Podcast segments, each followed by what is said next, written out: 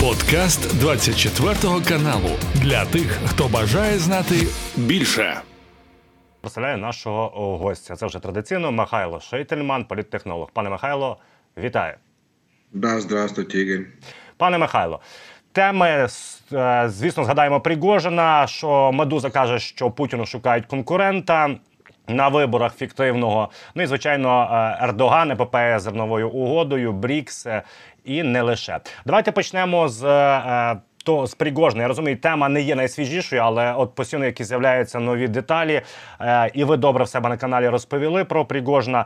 Пане Михайло, е, от як ви вважаєте на дану мить? Е, чи може бути таке, тому що з'являються певні повідомлення в російських засобах інформації, що насправді Пригожина не було на борту того літака? Не знаю, откуда такое. Я не очень себе это представляю, скажем так. Во-первых, Эм, я, ну, я, конечно, не могу стопроцентно давать гарантий, но первое, я думаю, что если бы Путин не знал точно, что Пригожин мертв, Путин бы не стал об этом говорить. Вот не стал бы выступать со всеми этими заявлениями. Заявление Путина самое в этом смысле надежное свидетельство, что Пригожин мертв. Единственный вариант, при котором Пригожина могло не быть на этом самолете, чего уж там, ну да хорошо, легкая теория заговора иногда не помешает, но она состоит в следующем. Я говорил при живом Пригожине, что вся его биография после мятежа выглядит как несколько искусственная. То есть все его свидетельства его жизни, доказательства его жизни после 24 июня, они все как бы абстрактные и натянутые. То есть какие-то странные съемки, где не видно Пригожина, как, например, съемка в Беларуси, да, где не видно самого Пригожина. Mm-hmm. Впервые в жизни, впервые почему-то, да, в жизни Пригожина снимают так, что его самого не видно. Ну, так раньше не бывало никогда. Вот. Все время же было видно, а тут стало не видно почему-то. Африканское его турне выглядело как фальшивка, в смысле, ну, когда-то записано, когда. Ну, человек стоит в Африке, рассказывает. Когда он стоит в Африке. Тем более рассказывает про ИГИЛ, которого отменили в 2015 году. ИГИЛ отменили.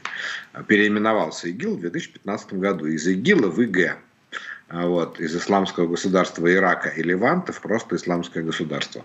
Поэтому много было сомнительно. Все эти фотографии якобы с форума в э, России с Африкой да, совместного, там ни одного свидетельства того, что это там сделано. Просто в какой-то гостинице с каким-то человеком. Вот. Поэтому все это мне было похоже на фальшивую биографию. И поэтому единственное, что я могу допустить, что Пригожин умер раньше. То есть я не допускаю, что он жив сейчас. Я могу сказать, что, может быть, он погиб не 23-го, он был убит на 23 а может быть, он раньше уже был мертвый. А летели, соответственно, тогда без Пригожина.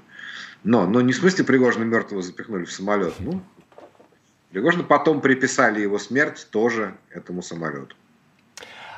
Пане Михайло, а як ставитись до тієї інформації, що більше в ліквідації Пригожина, якщо ми говоримо про цю катастрофу над Тверською областю, було зацікавлено Міноборони Росії, і також інформація є, начебто, таким чином, от ліквідувавши Пригожина і Уткіна.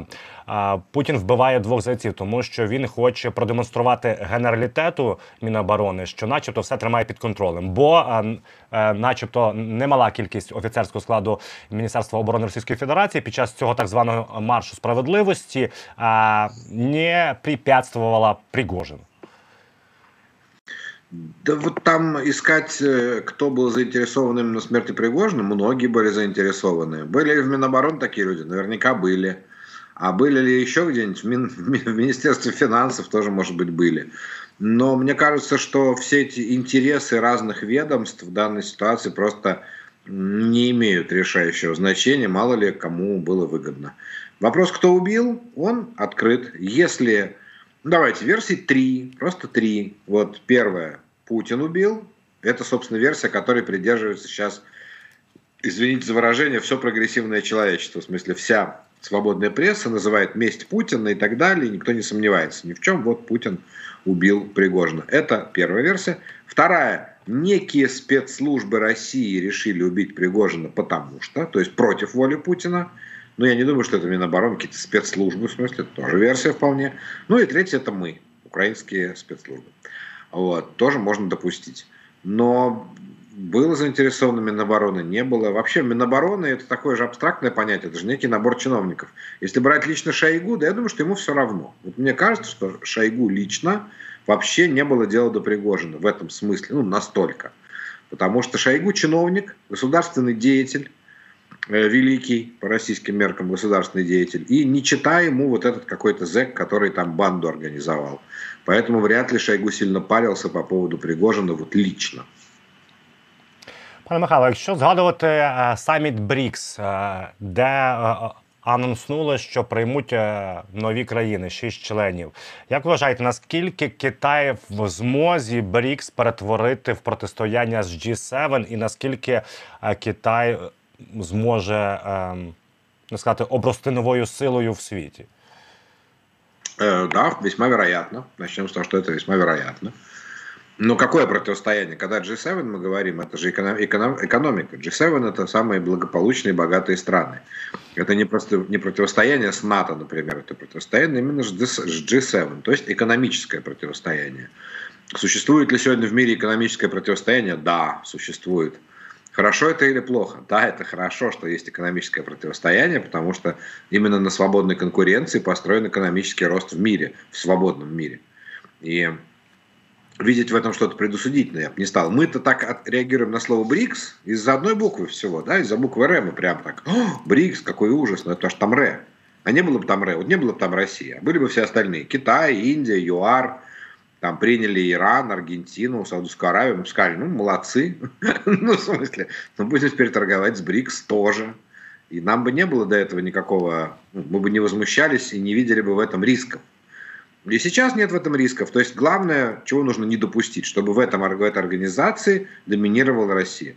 Потому что Россия та сила, которая пытается эту организацию сделать военную. У них там раздавались такие голоса внутри России, что давайте сделаем из них там типа военный блок из БРИКСа. Но это единственная страна, которая, у которой есть такие планы. Китай или Индия не собираются делать из БРИКСа военный блок. Для нас главное, чтобы это не был военный блок. Пока это экономический блок, да нормально, все и будет. Потом Понимаете как? Ну вот экономическая конкуренция мировая есть? Есть. Китай в ней важен? Сейчас вообще неимоверно важен. А 30 лет назад какова была роль Китая? Близка к нулю. А что будет через 30 лет, пока они там наберут этот новый БРИКС? Ну, сейчас они соединились, их станет 11. Через месяц, чтобы вы знали, из этого БРИКСа выйдет Аргентина, скорее всего. Потому что у них пройдут выборы, и оба главных кандидата заявили, что они немедленно отменят членство в БРИКС. Но вот мы еще на них посмотрим, как они будут формироваться. Аргентина почему против? Потому что один кандидат на пост президента говорит, мы не будем в одном блоке с Бразилией, потому что Бразилия это коммунисты проклятые. А другой говорит, мы не будем в одном блоке с Ираном, потому что Иран это террористы проклятые. И они еще должны сначала сформироваться во весь этот блок. То есть там еще до опасности это далеко очень. Пане Михайло, от ви згадали про Іран. Е, скажіть, будь ласка, ну це буде гучно звучати. Я так більше е, гіперболізую. Вам не здається, що Іран якось е, трішки обвів навколо пальця Сполучені Штати Америки, тому що Блумберг передає наступне: що, начебто, Іран і США домовилися. Е, е, США пом'якшує санкції. Відповідно, Іран не робить ніяких рухів в бік Росії, і там взагалі буде спокійнішим. Але останнє повідомлення від ГУР, що Росія вже збирає шахеди в себе на території. В Татарстані добудовується завод, і так так би здавалось, Іран каже: ну ми стишимо там співпрацю з Росією, але Росія вже сама будує ці шахеди, які іранці і помогли побудувати. І США домовилися, що нафта тепер буде в більших обсягах йти з Ірану. Ну, я не вижу в этом такого уж прямого обмана. А что, американцы типа не знали? Американцы такие сидели. Да вы что? Оказывается, они завод построили. Вы знаете, то, что они построили завод, мы знаем от американцев. Ну, вот честно сказать. Поэтому я бы не видел здесь никакой наивности. Но они построили завод. У него есть определенная производственная мощность. А в это же время Иран тоже поставляет, у него тоже производственная мощность. Ну так нам будет лучше, чтобы россияне только производили у себя, чем еще и покупали в Иране. То есть мы-то в любом случае выигрыши от подобных э, договоренностей. Еще, кстати, мы не знаем, вот на этом заводе, а туда случайно детали не Иран должен поставлять для э, этих... Э, не Россия же сама будет производить какие-нибудь там чипы, грубо говоря, для шахедов, потому что Россия не умеет производить чипы, поэтому вот. Поэтому я думаю, что американцы точно знали, на что шли, их нельзя назвать наивными, наивными барышнями, скажем так. Пане Михайло, от Медуза, я анонсував це питання. Медуза почала своє там розслідування, якісь інсайди своїми, і кажуть, що зараз для Путіна на президентські вибори в березні 24-го активно шукають якогось кандидата. І там є певні критерії. Мовляв, це має бути людина старше 50 років, аби на фоні нього Путін не виглядав там старим е, дідом. І кілька ще е, там критеріїв. Як ви вважаєте, е, чи справді вони шукають? Їм же ж не байдуже, не можуть вони зробити, якщо вони обновили конституцію, два терміни попередніх Путіна е, скасували фактично. Невже потрібно шукати якогось кандидата? Невже в Росії не з'їдять і єдине висування там, припустимо, умовно кажучи, Путіна і Зюганова? Я думаю, що в сегодняшней ситуации такое издание, как «Медуза», оно находится в ловушке. В чем ловушка? Вот в России есть всякие разные газеты и СМИ внутри Российской Федерации. Uh-huh. Они, как понятно, пишут все, что из Кремля приказано. То есть нет там свободных СМИ, да, все пропагандистские. С ними все понятно. Есть некие иммигрантские издания. Ну, не знаю, там, телеканал Ходорковский Live. Это иммигрантское издание. Ну, в общем-то, честно давайте скажем, там в основном вещают те, кто уехал. Большая часть людей уехали. Ведущие тоже уехали. И это для тех, кто уехал, от тех, кто уехал. Они, конечно, пытаются вещать на Россию, но я думаю, что основная аудитория окажется у них вне России. То же самое еще со многими иммигрантскими каналами. И телеканал, э, ой, не телеканал, извините, вот печатное издание «Медуза», наверное, единственное печатное издание, ну, потому что есть там видео, есть, да, которое, находясь за границами Российской Федерации, пытается быть российским изданием, российской газетой. Ну, газетой, виртуальной газетой. То есть оно должно заниматься внутренней повесткой Российской Федерации, внутренней политикой. Как бы быть снаружи, а чувствовать, как будто бы оно внутри. Такая у них цель. Так вот, там в России, может и важно, кто выдвигается против Путина. Может об этом кто-то и будет говорить. Но с точки зрения наружного наблюдателя, а мы с вами наружный наблюдатель, и вы уже сразу говорите, что какая им разница – и с точки зрения наружного наблюдателя совершенно действительно все равно. Ну, кто вспомнит, а кто был в прошлый раз против Путина? А вы знаете, через две недели выборы Собянина, а кто против Собянина? Какие-то другие кандидаты есть? Ну, скорее всего, какие-то мужики в костюмах, правильно? Это все, что мы можем про них сказать. Фамилии которых никто не запомнит. Никакой исторической роли у них нет. И скоро их никто не вспомнит. Так какая разница, кто? Мы понимаем, что сегодня нет же, какие политтехнологи в России? Зачем политтехнологи? В смысле, важно, кто будет другим кандидатом? Кто-то будет подсчитывать голоса в России? Ну, простой вопрос. Кто-то будет подсчитывать голоса? Нет, никто не будет. А издание «Медуза», чтобы заниматься внутренней политикой России, должно ее придумывать. Понимаете, эту внутреннюю политику. Ну, как бы э, поддерживать, грубо говоря, версию Кремля о том, что внутренняя политика существует. Вот э, оно в такой ловушке оказалось. Когда ты внешнее издание, для тебя Россия некий такой черный ящик, ты говоришь, ну в России там понятно, все бандиты, и дальше мы начинаем разговаривать про бандитскую Россию. А тут вот оно и снаружи, и внутри. Вот, поэтому, конечно, не важно, и политтехнологов-то никаких там нет, и считать голоса никто не будет, поэтому всем все равно, кого назначат соперниками Путіна. А як ви вважаєте, пане Михайло, є якісь переживання, побоювання в Кремля в Путіна перед майбутніми виборами? Що, мовляв, регіони не намалюють стільки відсотків, скільки потрібно? Бо от е, е знову ж таки медуза каже, що хочуть намалювати 80-70%, а раптом вийде 50%. Чи це абсолютно неважливо, намалюють, що захочуть? Значит, во-первых, э, Кремль объявит любой результат, который захочет. Просто какая разница, что там из регионов прислали? Ну, прислали, написали, а мы же скажем так, как мы скажем, как мы хотим. У нас центральное телевидение. Это раз, но это еще не все. Конечно, все не так ровно. И вот тут у меня, простите, поделюсь с вами профессиональным опытом из своей жизни. Я сам не участвовал в выборах в тоталитарных странах, потому что там не нужны политтехнологи. Но, конечно же, я за всем этим внимательно следил изнутри, а не снаружи.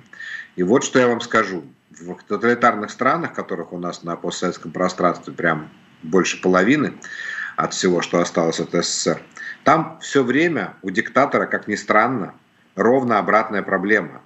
Не как бы сделать так, чтобы за меня больше проголосовали, а как бы сделать так, чтобы за меня меньше проголосовали, вы не поверите. Объясню, в чем дело.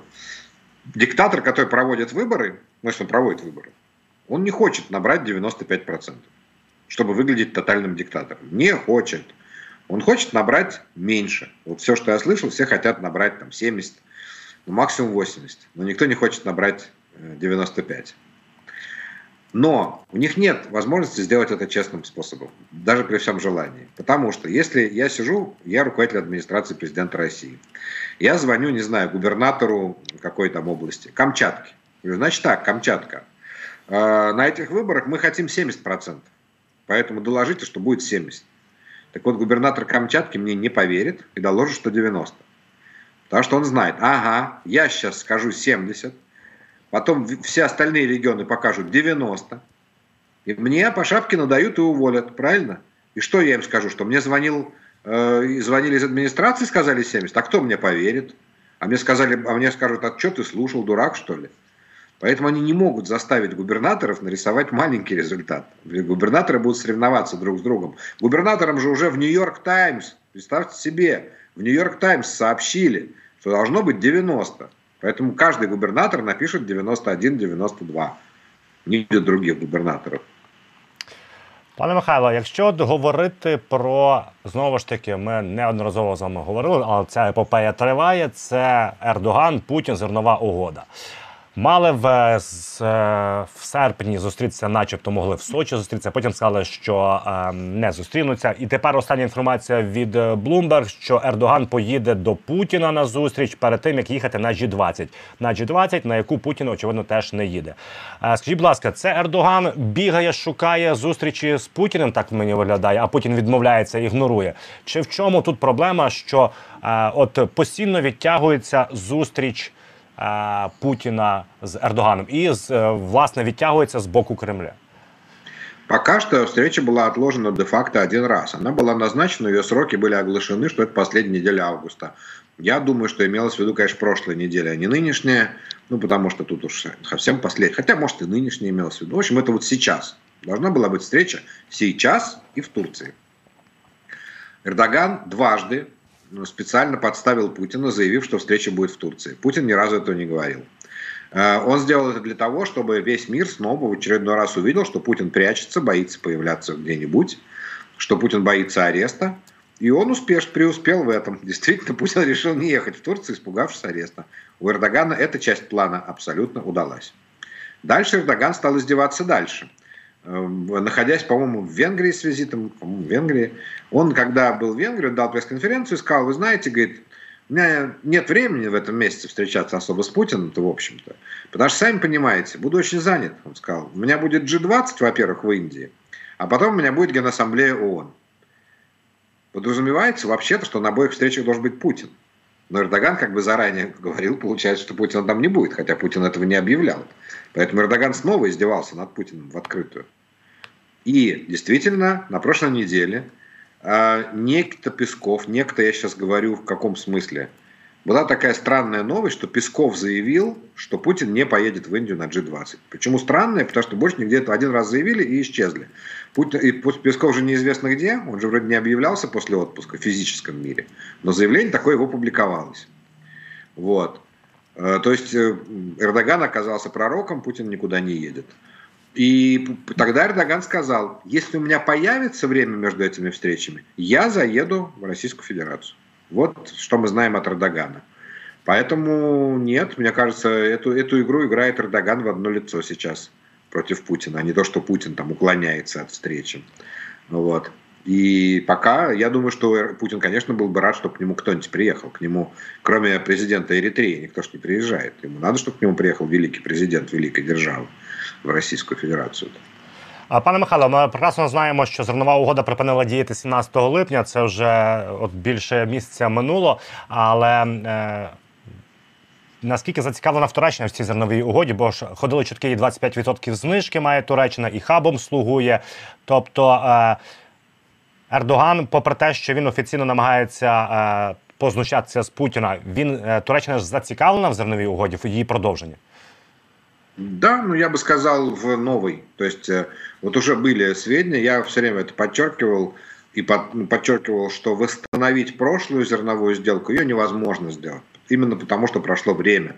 Когда ее отменили 17 июля, ее можно было возобновить с 19 или с 25. Но невозможно возобновить то, что исчезло через, спустя уже больше месяца. Так не бывает таких чудес.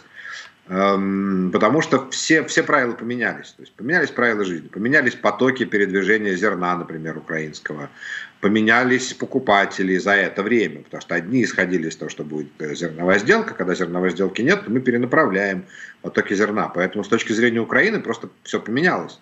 Э, уничтожено много зерна физически россиянами, уничтожены элеваторы, зернохранилища там и так далее физически. То есть мы не можем, мы не можем вернуться в ту сделку, мы можем заключить новую. И я думаю, что Турция как раз сейчас обсуждает какую-то... Турция, да, заинтересована, но она обсуждает новую сделку, а не возврат э, к старой. И в этой новой сделке вот был же вариант, который назывался, э, что в, э, в Польше должны были встретиться... В, нет, извините, не в Польше, конечно, где же встреча-то? А, в Будапештский меморандум. В Будапеште, в Будапеште. Э, должны были встретиться, э, господи, президент Татарстана, это часть России такая, кто-то там из Катара, по-моему, и кто-то из Турции должны были вот разговаривать про новую сделку. Но результат, президент Татарстана это сначала сообщили, президент Татарстана туда полетел, это правда, но о перспективах мы не знаем, то есть, судя по всему, ни о чем не договорились.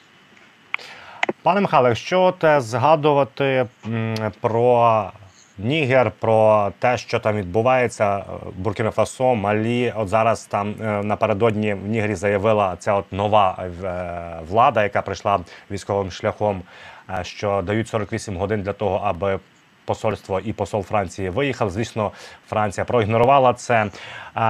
Потім зараз таки відбувається розхитування на Балканах. Вам не здається, що Росія зараз шукає інші плацдарми, інші фронти, аби роздмухувати конфлікти, е, не в останню чергу для того, аби країни-союзники України. Е, розпорошувалися і е, витрачали ресурси, в тому чому в тому числі військові і техніку, на інші конфлікти, які можуть з'явитися на планеті.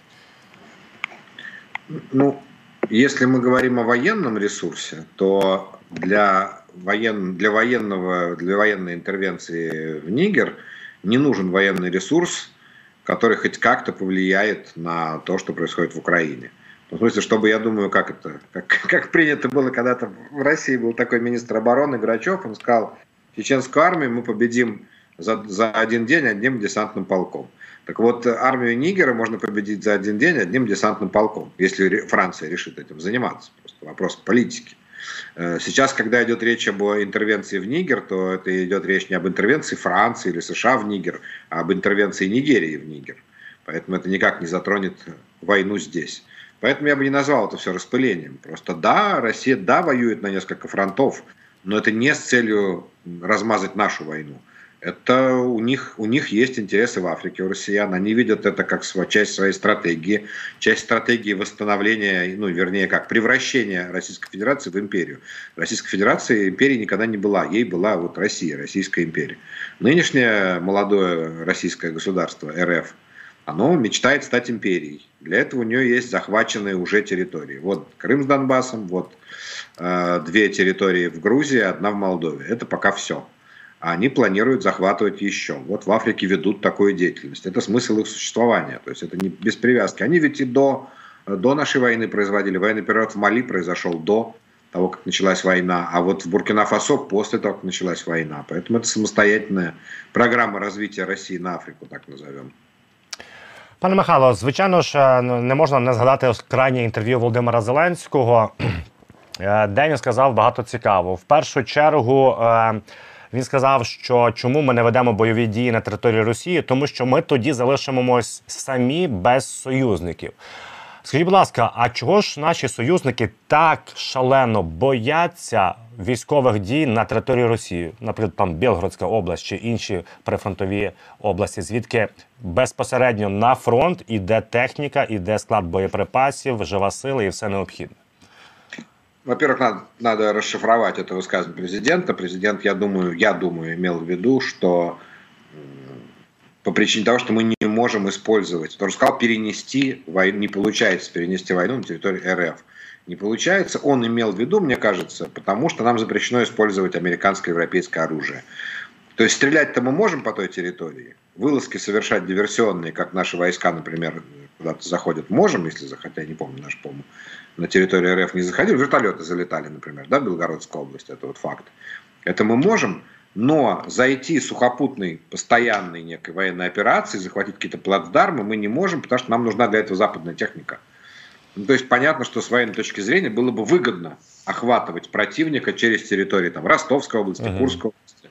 Но нам запрещено использовать технику. То есть в этот вопрос все опирается. Я думаю, что это скорее в интервью прозвучало как призыв к западным союзникам разрешить нам пользоваться их техникой на территории России, потому что ну, логичных объяснений каких-то вот этому запрету, их не существует. Я не могу придумать логичное объяснение, почему эту технику вот здесь можно, а вот там нельзя. Ведь война же она одна, единая, mm-hmm. общая. И ладно бы это было запрещено какими-то правилами международными. То есть все-таки я понимаю, что от нас требуют соблюдать правила. Да и мы сами от себя уже требуем соблюдать правила ведения войны. Но правила ведения войны говорят о том, что вся территория Российской Федерации, безусловно, территория войны сейчас.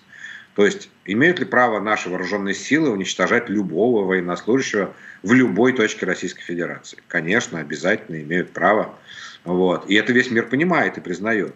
А вот технику, говорит, не используйте. Ну, когда-то это было вопросом красных линий, что там у них, как это у них называется, эскалаций. Но сейчас тоже, какие красные линии, какие эскалации? Он у себя пассажирские самолеты сбивает, этот Путин. Так что у меня нет объяснений, почему Запад до сих пор не передумал и не пересмотрел свою позицию. Надеюсь, что после вот этого обращения Зеленского, возможно, они еще раз задумаются, что, может быть, уже пора. А, Пане Михайло, а ви не, не думаєте, що а, окрім того, а, а, що наші союзники забороняють нам використовувати техніку і їхню зброю на їхній території, тому що а, а, вони думають, що тоді Росія може розглядати це як а, ну, німецький танк Леопард на в території Білгородської області. Неважливо, який там екіпаж. Нім, німецький, німецький. Ми воюємо також проти Німеччини. Вони бояться просто якихось а, можливих ударів, ударів по своїх містах. Так я не вижу, потому что, ну хорошо, они и так это могут. Понимаете, если бы Россия вела себя в рамках некого законодательства, а, каких-то правил, то можно было бы сказать так, но если мы поступим вот так, то Россия согласно такому-то закону или согласно такому-то правилу име, будет иметь право считать это, не знаю, агрессией со стороны Германии, ну, например, и поэтому мы опасаемся. Но это же не так. Россия же не ведет себя на основании каких-то правил. Поэтому России не нужен никакой повод. России не нужна причина, повод. И потом, вот это не будет ничего означать. Ну, не знаю. Если мы просто покупаем оружие. Вот Израиль воюет там при помощи, не знаю, в Сирии, например, да, Израиль воюет. Когда Израиль воюет в Сирии, он бомбит Сирию. И израильские самолеты прилетают и бомбят Сирию, находясь над Сирией. И американцы не запрещают Израилю бомбить Сирию. Хотя это американские самолеты американского производства. Вот. Потому что, опять-таки, Сирия не может сказать, это США нас бомбит. Сирию бомбит Израиль. И Сирия отвечает по Израилю, потому что это Израиль купил себе, э, купил себе эти самолеты. Это не американские самолеты, они уже израильские. Также и в нашей ситуации. Нам же это оружие уже передано, оно уже наше, оно уже не американское, не германское, оно уже наше теперь, в нашей собственности находится. И, ну, нет, здесь нет, еще раз говорю, такого объяснения юридического, как вы говорите, это практически юридическая да, сторона, типа, а, вот вы зашли, значит, вы считаете. Нет, этого юридического определения не существует. Это всего лишь мнение чиновников каких-то американских и европейских. Может ли оно измениться? Ну, может. Они же раньше говорили, что не может идти речи про самолеты, не может идти речи про танки, не может идти речи про ракеты какой-то средней дальности. А все уже ж идет, значит, и про то можно передумать.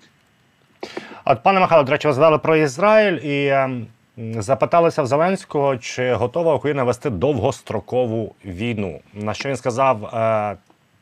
Е, Україна, напевне, готова без втрати живої сили, і він навів ізраїльську модель. Ізраїльська модель, я нагадаю нашим глядачам, це двосторонні домовленості співпраці Ізраїлю Сполучених Штатів Америки, підписана в 2019 році на 10 років вперед, на 38 мільярдів. Співпраця це залізний купол, е, все все інше виробництво. Скажіть, будь ласка, ця модель може підійти Україні е, як е, ну не знаю сказати, що проміжна ланка вступу в північно-атлантичний альянс, чи це може бути навіть і паралельно з НАТО, чи взагалі як можна розглядати ізраїльську модель і чи вона підходить Україні?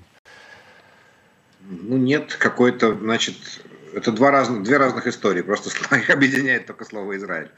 История про модель, про то, что вот есть израильская модель, она всплыла сначала у политологов, у каких-то там э, представителей, по-моему, администрации, а потом ее назвал сам Байден, да, про модель гарантии безопасности. И это одна история, модель гарантии безопасности. Подходит ли Украине израильская модель гарантии безопасности? Нет. Поэтому, собственно, G7 предложил нам другую модель, не такую, как связана с Израилем. В израильской модели это просто финансовая помощь. Все, точка, больше ничего. Финансовая помощь, и то, как военная помощь в виде э, денежных средств, которые Израиль обязан обменять на американскую военную технику. Все. Да, 4 миллиарда в год, вот, получите, заберите со складов Пентагона на 4 миллиарда долларов, что вам надо. Но для Израиля 4 миллиарда – это капля в море расходов военных. Просто капля, незаметная. И нам такая модель не подходит в том смысле, что мы ничего не сделаем, мы не справимся, мы не Израиль. У нас нет э, самой мощной, там, одной из самых мощных в мире авиаций, да и вообще армии, которая строилась уже 75 лет, очень успешно и так далее. У нас пока слабая экономика. Израиль 20-я экономика в мире по ВВП на душу населения, а мы, может быть, сотая. Вот. Это большая проблема. И поэтому нет, нам нужно гораздо-гораздо больше всего, чем Израилю. Что, собственно, нам G7 и обещал, никак не по израильской модели. А, а то, что говорил президент Зеленский про Израиль, он про другое сравнивал. Он про м, то, что Израиль воюет действительно 75 лет, воюет с странами, с арабскими странами, ну, в разных составах, в разные годы это были разные арабские коалиции, но начиналось все с того, что Израиль один воевал против всех арабских стран, вообще всех, вот всех. Все вместе арабские страны по населению превосходили Израиль как минимум в десятки раз, а может и в сто раз. В момент начала войны, во время войны за независимость, все арабские страны вместе взятые, я думаю, превосходили Израиль в сто раз примерно. Не могу сейчас сказать точную сумму, не, не, способен всех, ну, проверить население на тот момент. Вот. И Израиль, тем не менее, смог выстоять. Почему? Потому что, да, воевал такими способами, чтобы не было почти минимизировать потери в живой силе. Нам сейчас многие в мире, это кому отвечал? Кому отвечал Зеленский? Тем военным специалистам, которые говорили, Украина не может долго держаться, потому что у России огромный запас людей, а у Украины этого запаса нет. На что Зеленский говорит, можем держаться, но для этого нам придется применять другую тактику войны. Вот что он хотел сказать, что мы способны держаться, не списывайте нас со счетов. Надо воевать 10 лет, значит будем воевать 10 лет, условно говоря, говорит Зеленский.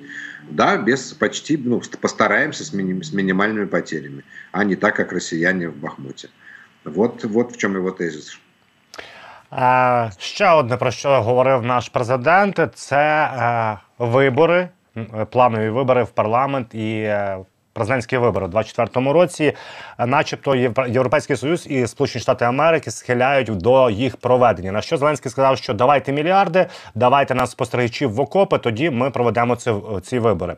От, пане Михайло, поясніть мені, будь ласка, е, тобто, е, чим себе чим мотивують такі е, пропозиції наші партнери, що демократичні процеси попри війну повинні йти? Але от мене цікавить наступне: от умовно кажучи, ми проводимо вибори. Через місяць після їхнього оголошення ми деокуповуємо якусь частину території, і е, українці з цієї території кажуть: а як ви без нас зробили вибори? А ми були в окупації, а що нам тепер робити? Ми не рівні. Да все гораздо хуже, конечно. Э, к счастью, нас призывали провести выборы только отдельные, я бы сказал, это не, нельзя назвать это маргинальные политики, нет, они не маргинальные политики, но их мнение маргинально на фоне остальных мнений. Это были сенатор Грэм, американский республиканец, это был вот этот из Нидерландов политик, который какой-то председатель то ли парламентской ассамблеи, ОБСЕ, что-то такое, я просто не вспомню точно определение его должности. Вот они призывали нас провести выборы. Но, конечно, то, что вы рассказываете, это всего лишь один из рисков. Их гораздо больше. И главное, то, что делает выборы бессмысленными. Это ну, как минимум 5 миллионов беженцев, которых сегодня нет, которые в Украине, э, не в Украине, а в Европе. Это как минимум 5 миллионов. По подсчетам ООН, там, по 10 миллионов. Э, дальше. Мы знаем, что, например, россияне похитили 700 тысяч детей с оккупированных территорий. Причем большинство из них со взрослыми. То есть порядка 2 миллионов они угнали в рабство в Россию. 2 миллиона человек с оккупированных территорий. Как они будут участвовать в выборах? Мы не знаем. Дальше. Как будут участвовать наши военные? В окопах, как говорит Зеленский, да, с наблюдателями. А кто будет кандидаты? Вот представьте себе на секунду выборы настоящие, реальные выборы, которые будут после войны. Вот война закончилась, и понятно, что через там конституционный срок, 2-3 месяца, не помню, пройдут выборы президентские и парламентские. Я думаю, что половина кандидатов будет те, кто сегодня воюет. Вот я так думаю. Половина кандидатов будут те, кто сегодня на войне. А как они сегодня могут принять участие в выборах? Они же на войне. Они что, все бросят войну, поедут в свои округа, проводить предвыборные кампании? Я не готов в это поверить тоже. Поэтому ну, это не, две вещи не совместные. Война и выборы, когда у тебя на территории идет война, невозможно провести выборы. Невозможно, так не бывает. Что, собственно, по сути, Зеленский сказал. Не мог это сказать по форме, он не мог сказать э, сенатору Грэму, идите-ка вы со своими предложениями. Он описал это другими словами, но суть в этом. Поэтому самое жуткое, что у нас находятся люди, которые сейчас говорят, что там про выборы, говорят в своих каких-то личных политических интересах, что а давайте выборы проведем. Но это как бы такое, прямо скажем, Э, нож в спину Україні предлагать такое из України, мені кажеться, сейчас. А як ви вважаєте, на е, фоні того, що Сполучені Штати Америки чекають вибори, можуть вони це питання е, включити в передвиборчу кампанію і розкручувати його? Значит, они не ждут выборов. Давайте. Это сказал один человек, сенатор, один конкретный. И в предвыборную кампанию кого? Президента США, что мы будем требовать от Украины проведения выборов – и они это когда включат? Сейчас, а, а, а у них выборы в ноябре следующего года, то есть через полтора года при, пришедший к власти там человек. Кого в Америке интересует, если в Украине выборы? Ну, вот я сейчас имею в виду избирателей. Вообще, я думаю, никого не интересует. Просто никого. Вот оказывать помощь, не оказывать э, Украине, это вопрос важный. Ну как, он понятно, что не первый по важности у них, но важный вопрос для выборов. А будут ли выборы в Украине? Какой избиратель из штата Кентукки задумывается вообще, как, какие, когда назначены выборы, какая, с чего вдруг? Это никому не важно, мне кажется. На завершення, пане Михайло, от знову ж таки, Зеленський згадав про тимчасово окупований Крим півострів. Що як коли ми вийдемо на адмінкордон, е, чи то біля Армянську, чи Генічинський Чонгар, е, ми спробуємо політичним тиском прогнати росіян. Керівник головного управління розвідки буквально два дні чи навіть день перед тим сказав, що без військової операції наземної деокупувати Крим нам не вдасться. А чому е, такі різні заяви від таких впливових людей в цій війні? Почему разные? Потому что тут сразу объясню, приоритет имеет политическое э, заявление. Его заявление Зеленского – это политическое заявление, а другое заявление, оно военное заявление – вот. Когда у нас война, то политическое заявление все время имеет приоритет над военным заявлением. А, любой военный человек, который, собственно, физически ведет войну, а, он в меньшей степени видит всю общую картину. Ее видит только политическое руководство. Ну, так принято в любой нормальной стране, что решение о том, каким способом мы будем освобождать Крым, принимает политическое руководство, а не военное руководство. Поэтому при всем уважении мнение военных, как бы оно ну, во многих странах его запрещено произносить, скажем так, даже. Во многих странах военным запрещено так, с такими речами выступать. Ну, у нас разрешено, ну и хорошо. Будем считать, что это часть ИПСО была с точки зрения наших руководителей спецслужб. Ну, але, пане Михайло, чи не ризикуємо ми зробити, мож, ну, припускати можна будь-що, ну не розкол, але таку серйозну напругу між політи, політиками і військовими, тому що ми прекрасно розуміємо, е, наші військові воюють, е, втрачають наших героїв на фронті, а такі політичні рішення можуть е, дуже різко сприйняти наші військові. Да, такое бывает. Такое возможно, в принципе, в теории возможно. Но такое бывает в любой стране и в любой войне, абсолютно в любой что мнение военных может там разниться с мнением политического руководства. Но демократия, часть, часть демократии в том, что военные всегда должны подчиняться политическому решению. Ну что поделать? Да, вот знаете, вы, может быть, не голосовали за президента Зеленского, например. Вот вы голосовали за другого кандидата. Но, но после того, как избран президент Зеленский, вы подчиняетесь тем законам, которые подписывает президент Зеленский. И все, ждете следующего шанса на следующих выборах. Вот так же и с военными или не военными. Военные подчиняются политическим решениям. На этом стоит демократия. Ну, у нас либо мы проверим, у нас демократия или нет. А иначе это называется военный мятеж, если военные не подчиняются приказам политического руководства. Если такие риски, всегда и везде есть. Зрозумів, пане Михайло, я вам дуже вдячний за цю розмову. Завжди цікаво послухати вашу е, ваш аналіз та про геополітичні процеси і те, що відбувається в Україні. Дякую вам. Це був подкаст для тих, хто бажає знати більше. Підписуйся на 24 канал у Spotify, Apple Podcast і Google Podcast.